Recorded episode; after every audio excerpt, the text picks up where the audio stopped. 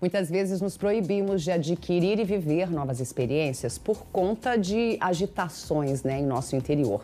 E esses conflitos internos, eles possuem causas no ambiente externo e interno do ser humano, né? Quando barreiras... criando barreiras nas nossas vidas. E nesse sentido, hoje no Vida Sem Filtro, a gente vai entender um pouco mais, né, sobre a relação dos conflitos na nossa vida, porque a gente tem que sempre evoluir, né? E esses conflitos podem nos trazer aí várias consequências. Eu converso com o criador da reprogramação biológica, Maurício Valente. Maurício, bom dia, bem-vindo. Bom dia, Elisa, um prazer estar aqui. Bom dia a todos. E participa com a gente também a coach de identidade maravilhosa, Érica Moraes. Érica, bom dia.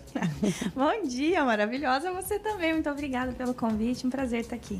Eu amo esses temas, né, que possam fazer a gente refletir sobre nós mesmos e a gente encontrar um caminho melhor sempre. Quando a gente fala de conflito interno, diferente do externo, que se relaciona, né, a outras pessoas, ao seu ambiente de trabalho, familiar, amigos, os conflitos internos, eles são assim uma luta da gente com a gente mesmo, né, Maurício?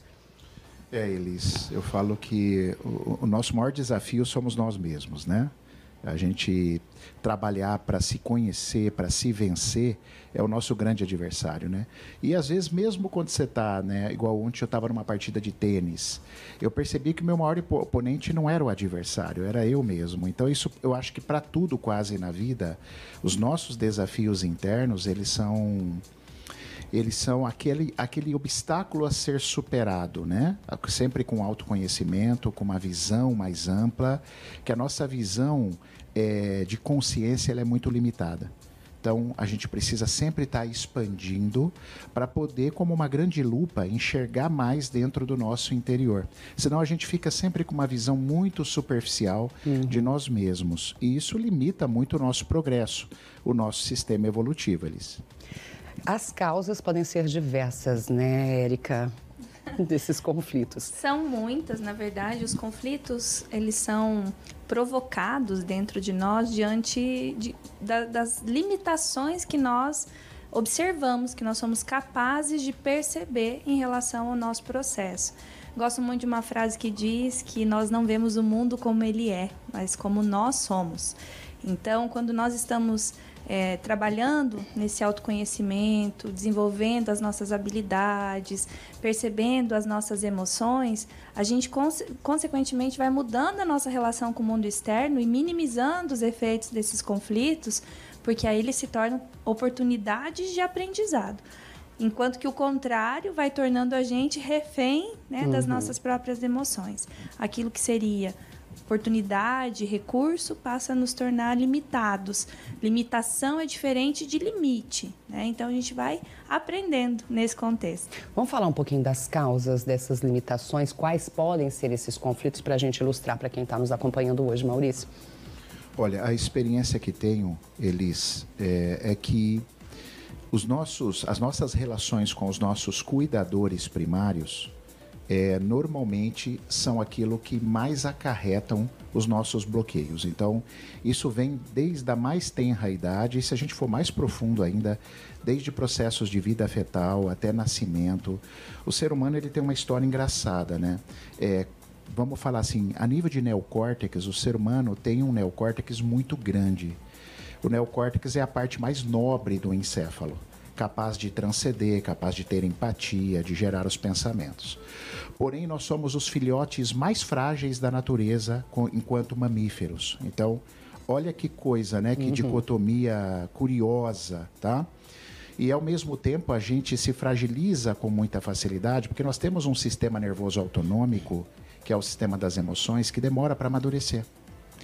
Então, a criança, ela não tem uma capacidade autonômica de gerar as suas próprias emoções, de gerir, melhor dizendo, suas próprias emoções, de ter um gerenciamento. Então, a criança, ela precisa muito do adulto.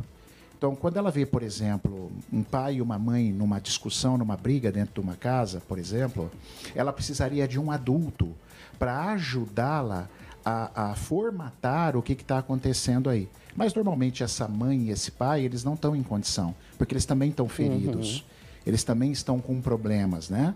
E aí, o resultado disso é um processo de traumatização. Eu gosto de, sempre de separar né? É, é um estudo que vem desde a experiência somática do Peter Levine e também do doutor Stephen Porges, que é a teoria polivagal, que eu gosto bastante, que diz assim, o trauma é diferente da traumatização. Trauma é o evento. Uhum. E tudo que a gente passa, assim, de, de, de experiências é, desafiadoras, eu posso chamar de trauma. Traumatização é aquilo que o meu sistema autonômico, o meu sistema, não conseguiu elaborar. Ele não conseguiu se resolver. E a criança, ela precisa muito de um pai, de uma mãe nesse processo, de um adulto, né? Uhum. Ou a professora, ou um irmão mais velho. Uma referência. Exato, uma referência. Por isso que os nossos processos de traumatização começam muito precocemente. E ali começa a aparecer alguns sinais, né? Que mais tarde, numa vida adulta, vai se transformar em comportamentos indesejados, em doenças, em congelamento. Insatisfações. Exatamente, insatisfação. Às vezes até congelamentos mesmo, né? Então, eu, eu acredito que é por aí, Elis. Ô, Érica, o Maurício fala, falou ali, né, que desde a gestação, ou seja, é, muitas pessoas vivem conflitos que elas sequer sabe, sabem a causa. A origem. A origem. É, trabalhando, aprofundando, né, a gente vai puxando o fio da meada do que está manifesto na realidade no momento e a gente vai chegando em fases muito é, anteriores da vida dessa pessoa. Então, às vezes, um conflito que eu estou manifestando aqui, na minha vida adulta, tem origem lá na, na gestação da minha mãe. E eu não lembro, né, racionalmente, mas as minhas células, a minha memória emocional guarda essa informação. Uhum. E é importante a gente ressaltar isso, porque quando a gente começa a mexer nesse, nessa ferida, né, nessas dores emocionais, as pessoas têm uma tendência de se culpar ou então de culpar outras pessoas. Não se trata de culpa, se trata de olhar com acolhimento para o evento que gerou, né, aquilo que a gente chama de trauma, né? Porque é só assim que a gente consegue quebrar essa cadeia, essa repetição. É muito comum que uma pessoa fique repetindo os mesmos padrões de conflito em diversas áreas da vida, porque a causa, a origem, é uma só. Uhum. Então, manifesta na vida financeira, manifesta nos relacionamentos, manifesta no trabalho. E aí, quando a gente chega na origem, a gente consegue, então, colocar luz nessa questão. E importante dizer que tudo depende muito de qual é a capacidade individual de a gente se perceber diante do evento, do que causa o conflito. Por isso que pessoas diferentes reagem de maneiras uhum. diferentes, não é igual para todo mundo. Como entender, Maurício, é, quais são esses conflitos? Como é que a pessoa percebe o que ela vai ter uma inquietação, ela vai ficar, de que maneira isso vai é, externalizar? Há diversas maneiras, Elis. Por exemplo, na vida adulta, né, que nós estamos hoje, existem é, duas percepções, né? Ainda você que é pai e mãe de crianças ainda, então, as crianças também, elas, elas apresentam alguns sinaizinhos, por exemplo. É, sinais de hiperatividade, sinais de problemas de concentração, alergia de pele, fica doentinha toda hora. Então, aí morde o amiguinho na escola. Esses são sinais que a criança vai ap- apresentando, que você sabe, assim, algo está disfuncional. Uhum. A gente precisa olhar. Mas eu volto a dizer, às vezes o pai e a mãe estão tá tão no piloto automático que... Não percebe. Não percebe. E aí nós temos uma questão de um cunho mais profundo ainda. O menino menino morde alguém na escola, né? A mãe e o pai, ao invés de olhar para isso, vai brigar ou vai tentar descobrir o que que a outro fez para ele e botar a culpa pra no terceiro. Para justificar a mordida. Para justificar uhum. a mordida, certo? Então, assim, nós estamos vivendo uma era de muita inconsciência. As pessoas não são... Eu descobri uma coisa, assim, por mais que seja estranho o que eu vou falar, as pessoas não são más. As pessoas estão inconscientes, uhum. completamente inconscientes. Estudando muito sobre as suas partes específicas, né? E estudando pouco sobre si mesmo. E aí, no adulto, são diversos comportamentos, né? Agressividades, depressões, ansiedades, compulsão alimentar, tudo sinal de conflito, realmente. Conflitos, pulsão sexual, pornografia, né? Os homens estão numa dor, sou homem porque trato o homem, sou homem. Os homens estão numa dor terrível. E os homens parecem ter uma dificuldade um pouquinho maior que a mulher. Eu acho a mulher já mais madura. Um ser mais evoluído, é, de alguma por uma, forma, né? Por uma questão, acredito, uhum. hormonal, inclusive, tá? O hormônio da mulher é um hormônio mais, de amadurecimento mais rápido do que do homem. Então, assim, esses sinais que a gente observa no dia a dia, comportamentos disfuncionais, é uma coisa. Agora, a pessoa reconhecer que ela precisa de ajuda, aí já é uma outra fase, né? Já é um outro caminho. Ou seja, existe um padrão, embora a gente não queira mais falar de padrões, para algumas coisas existem padrões, que é o caso padrão de comportamento, né? De, de um mínimo de educação e se está refletindo de alguma forma, estamos falhando em alguma coisa. Pode ser reflexo de um conflito interno dessa criança ou até da, da negligência dos pais, né? E não olhar a situação, né, Érica? É, eu sempre busco, né, trazer essa reflexão de que quando, por exemplo, uma criança apresenta um comportamento que nos conta que há um conflito, não há que se tratar só a criança, né? Uhum. Ela, por ter uma sensibilidade maior até do que o, o, o adulto, porque nós somos cheios de tabus, a gente não fala, a gente não manifesta e parece que está bem. Na verdade, a criança, às vezes, é espelho de um conflito que vem se repetindo no sistema há muito mais tempo, né? Então, não se trata só da criança. Nós, nós sabemos que a, a família ela é um contexto geral, não tem culpados, né? Então, toda vez que a gente vai procurar, é, tá procurando o culpado, a gente está se afastando de uma solução verdadeira, efetiva, uhum, né? Claro que aqui a gente não está defendendo irresponsabilidades, mas a questão é... É, onde está a dor verdadeira. Todo comportamento é manifesto numa intenção de cura, mesmo que ela seja um grito é, de rebeldia, né? Então, quando a gente vê esses comportamentos, ao invés de analisar isoladamente, a gente precisa abrir esse campo um pouco mais, e a constelação familiar traz muito bem isso para nós, né? A gente vai juntando esses saberes e aí a gente percebe que aquilo que parecia ser só um comportamento, vou pegar o mesmo exemplo da mordida da criança na creche, na escolinha, que é uma coisa muito corriqueira, traz um pano de fundo muito, uhum, complexo, né? E é aí que a gente vai conseguindo, de fato, dar passos na direção da resolução real do conflito origem, né? Então, é, é nesse caminho que a gente vai olhando, é botando mais luz, né? Porque senão a gente vai elencando culpados e, uhum, cu- e culpabilizar não soluciona. Eu lembro que você falou uma vez aqui nos bastidores é, que é preciso tratar a raiz, né? Às vezes seu filho está com um problema, você busca um acompanhamento, mas não trata a raiz, e a raiz são os pais. É, é muito comum. Às vezes a pessoa, pelo, por ela mesma, ela não vai. A mãe, eu tá, atendo muitas mulheres, né? Por ela, às vezes ela não vai, mas quando ela começa a ter um problema com os filhos, ela fala assim, eu vou levar meu filho para você. Eu falo, vem junto, uhum, né? Porque às vezes a criança, ela realmente está só demonstrando uma dor que não foi dita, né? Uhum. Tudo aquilo que a gente não diz, tudo aquilo que a nossa boca cala, o nosso corpo, o nosso sistema vai, vai ter que falar de alguma, de alguma forma. forma.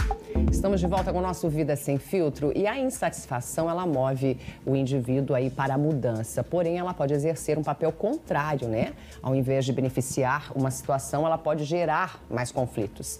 Aí tem felicidade, carreira, beleza, sucesso, riqueza, realização pessoal e profissional, né? E toda essa comparação também da sociedade moderna, né, promovida aí pelas redes sociais, acaba intensificando e complicando também esse quadro de insatisfação do ser humano.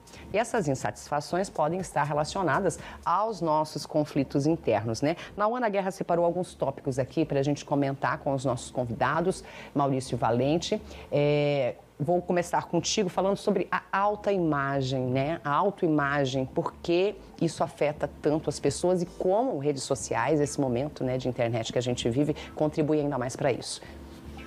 É, eu, a autoimagem, para mim, ela está intimamente ligada como um dos fatores, talvez um dos piores fatores para levar um indivíduo para a sua melhora.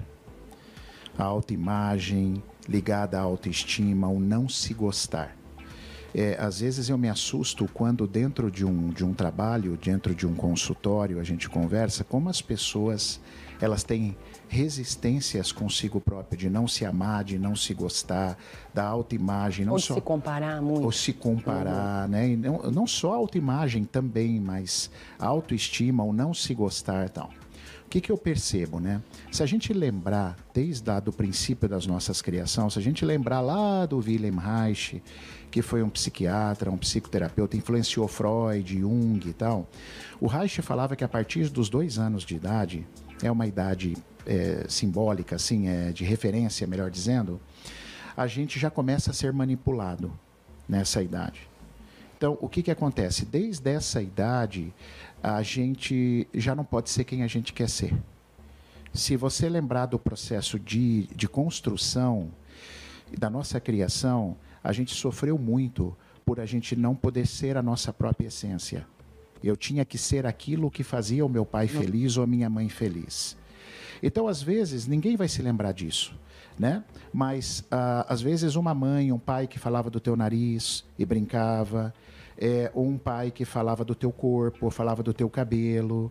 Isso vai construindo um processo, porque, ou seja, meu cabelo não agrada meu pai, o meu nariz não agrada a minha mãe. Meu pai está falando que eu estou meio gordinha, né? Eu estou com cinco, seis anos, meu pai está muito gordinha, menina. O que, que você acha que isso vai causando na cabeça de uma pessoa, na mente de uma pessoa que não tem essa capacidade de modular, gerenciar esse tipo, esses tipos de informação? Então, ou seja, meu pai não está feliz comigo, aí eu, e às vezes eu não consigo reverter o processo, já que estamos falando da autoimagem, e aí aquilo vai, é, eu vou precisando mostrar. Aí quando eu chego na vida adulta, o que, que eu quero? Eu quero malhar, eu quero me mostrar. Uhum. Aí já vem as mídias sociais. Aí você abre um Instagram, Instagram. Inclusive, eu tenho uma coisa muito curiosa. Eu pego muitos problemas de relacionamento no consultório. Sabe quem está sofrendo? São as bonitonas. As gordinhas, cheinhas, não tem problema de relacionamento. Hum. Né? Aí eu peço, deixa eu ver se é um Instagram. Aí a pessoa mostra o Instagram. Então, aquele Instagram com total exposição. Né, de coxas, bunda, de curvas, tal. Tá, nossa, corpo lindo.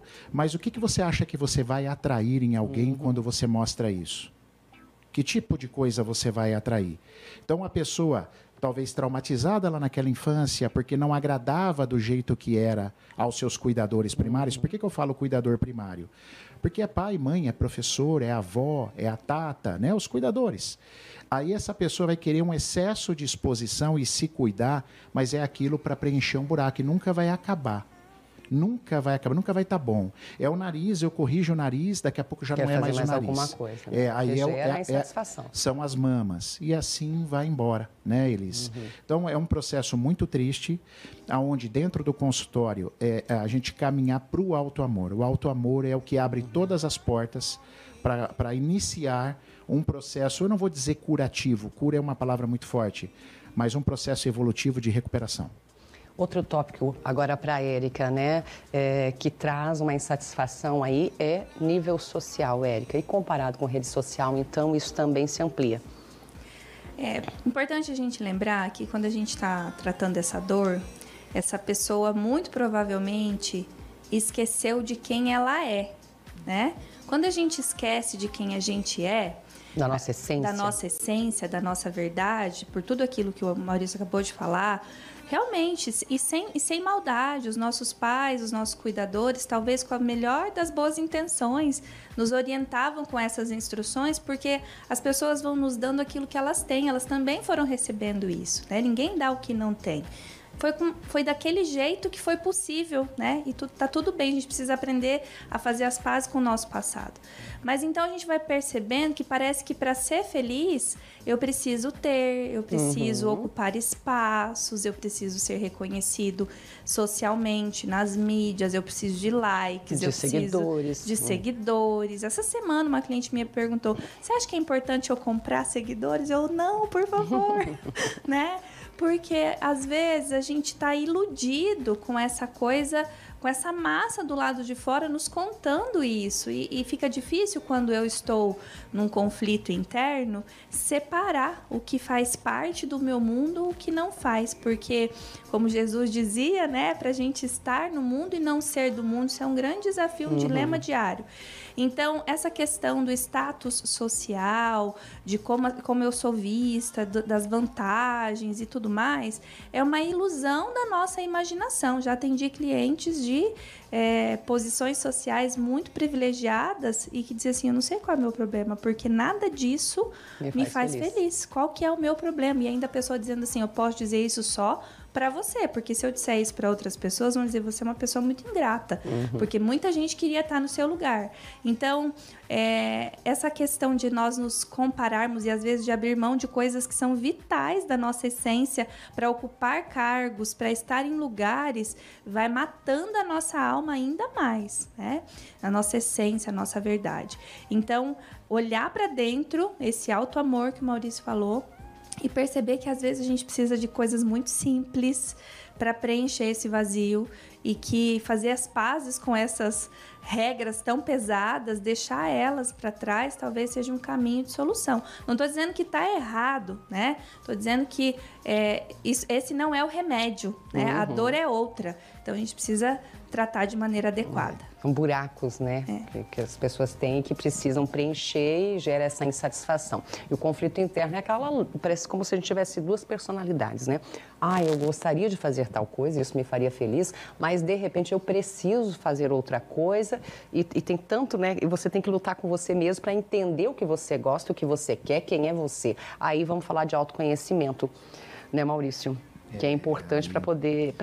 para tudo na nossa vida, né? Para tudo, Elis. Eu acho que aí vem uma parte muito, muito importante também do olhar a um ser humano, né? E esse ser humano, ele tem que, uma hora ou outra, ele tem que se despertar para isso. Só que o, o grande problema que eu tenho percebido do autoconhecimento, da gente buscar, né? Eu não, não sei, até a Érica acho que vai concordar comigo, é que dói, Elis. Quando você começa a olhar para as tuas sombras, para a tua história, dói pra caramba, assim. Todo mundo tem conteúdos... Tem que olhar com sinceridade, com verdade, é, né, Maurício? Não dá para você disfarçar, dói, você vai chorar, aquilo vai mexer com você, mas é assim que vai ser transformador, porque quanto mais você corre, mais isso vai te perseguir. Quanto mais você corre disso, mais isso vai te perseguir, né? O Jung tem uma frase, nossa... histórica, né, que ele dizia que enquanto você não se tornar consciente é, do que está acontecendo com você, o inconsciente vai te governar e você vai chamar de destino, né? Quanta hum, gente está hum. chamando de destino a vida. Ah, eu tô assim porque é o meu destino, tá todo doente, adoecido, cheio de dor. Ah, é o destino. Não é o destino.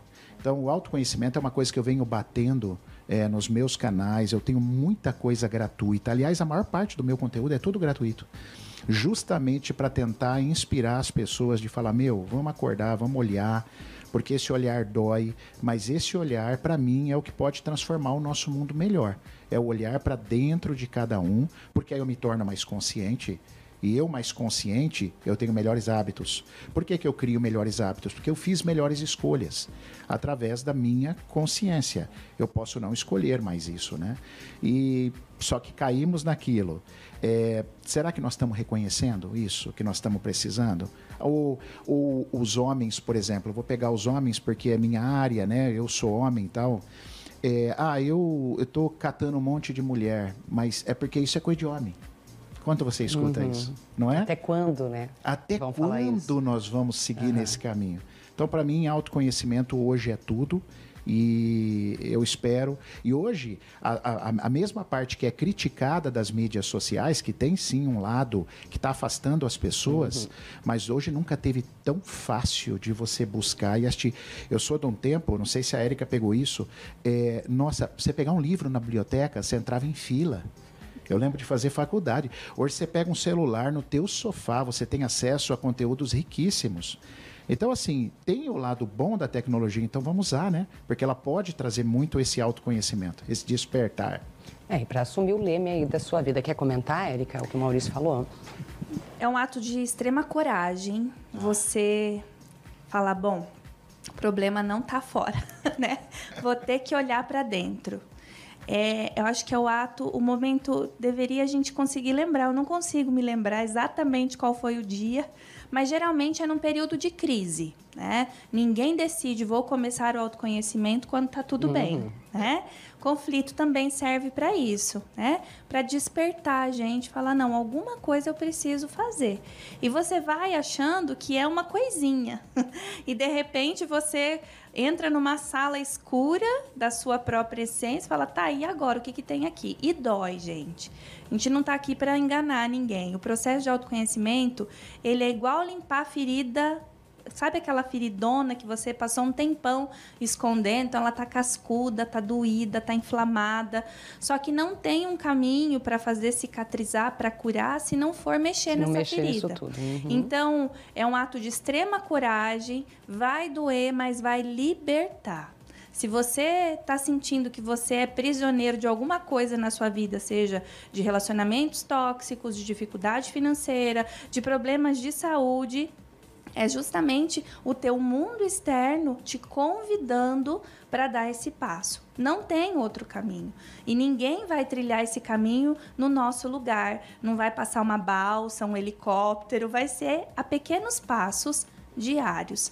Mas é o único caminho, se conhecer. E eu penso que Deus deu isso de presente para nós, né? Como aquela criança que olha para um brinquedo com vontade de descobrir como que funciona. Nós temos coisas lindas dentro da gente, mas que a gente só vai descobrir se a gente se permitir se conhecer. Então tá. Ah, eu quero só fazer mais uma pergunta para o Maurício. Nauana já está pedindo para eu seguir aqui com o programa, gente, mas eu não, não quero perder aqui a, o nosso fio. É, Maurício, você comentou antes de experiências que você tem dentro de consultório. Eu gostaria que você comentasse o tópico da questão sexual, né? Porque envolve a questão ética, a questão moral, a questão religiosa. A homossexualidade, muitas vezes, a pessoa tem dificuldade em se assumir, né? Como tal. Aí vem também uma questão muito importante, que são as vítimas de abuso, e são muitas, a gente sabe, e essas pessoas, muitas às vezes não querem tocar nessa ferida e trabalhar esse conflito, porque é um conflito muito grande também. Muito grande. E eu gosto até de separar, né? Eu gosto muito de chamar de trauma sexual. Porque quando você fala só abuso sexual, você tem a ideia que alguém fez um uso indevido do seu corpo. Mas se você vê os seus pais transando, isso é um trauma sexual. Uhum. Depende da idade que você enxergar isso, né? Você vai ter um trauma sexual.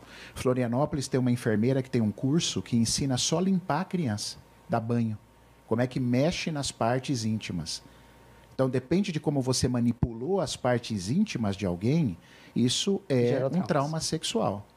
E talvez hoje, é, na minha percepção de como consequência, é um dos piores que tem sobre a vida de um ser humano adulto. Há homens aí com pornografia, compulsão sexual, tudo abusado. E não lembra por quê? Caracteristicamente, biologicamente, o cortisol, o que, que ele faz, o excesso de cortisol? Ele bloqueia o hipocampo. E aí a pessoa, excesso de cortisol, que é o hormônio do estresse, produzido uhum. nas suprarrenais. Quando ele bloqueia o hipocampo, ele, a pessoa esquece. Então, quando você tem traumas assim muito fortes, é normal que você não se lembre deles, até como um próprio mecanismo de defesa.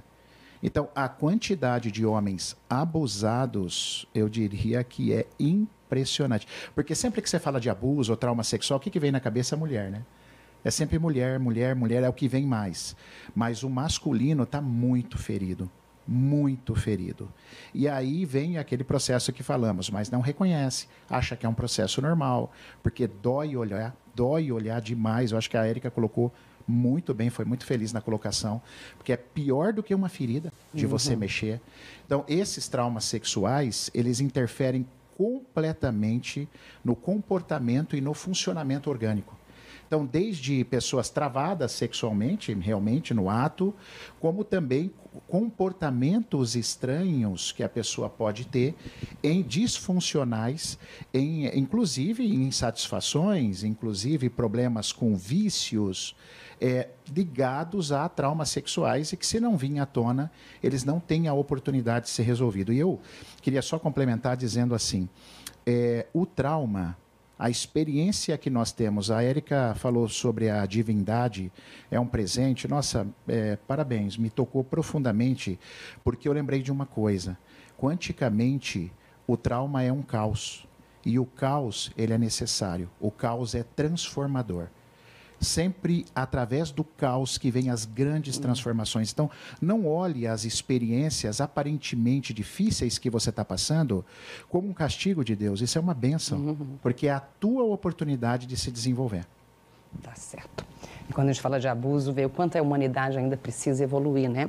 A gente sabe o quanto mulheres são abusadas e Maurício relatando o quanto homens também são abusados. Então, é, a gente está fazendo uma tentativa aqui, né, de refletir sobre essas coisas e trazer esse caminho também de evolução, né? E quando a gente fala de abuso, realmente a gente vê que é, a humanidade ainda é, se assemelha muito a um animal, né? E a gente precisa pensar, falar e evoluir em relação a isso.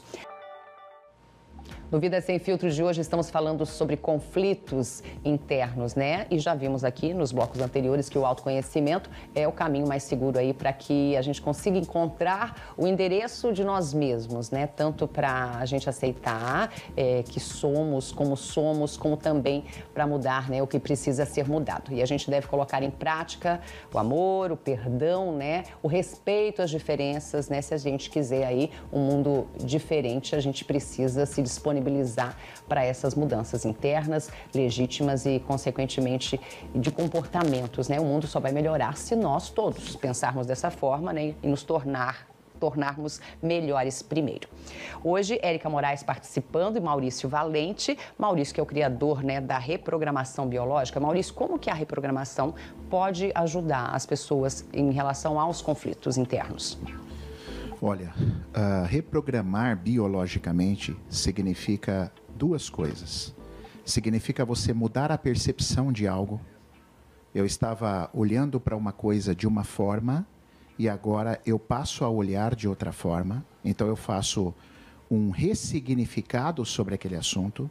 E reprogramar biologicamente também significa eu dar oportunidade para o corpo falar. Existe um livro chamado Uma Voz Sem Palavras, que é a, a necessidade do corpo também se expressar, porque tudo que você foi traumatizado também fica no seu corpo. Então, o que fazemos é, identificamos o seu conflito. Ah, Maurício, mas como é que eu vou saber se eu fui abusado? Existem técnicas na reprogramação corporal, que eu tiro essas respostas do seu corpo, porque o corpo fala. E aí a gente encontra o teu conflito, ressignificamos e trazemos a sensação, né? Trazemos aquele sentir. Aquela expressão fazer sentido quer dizer isso.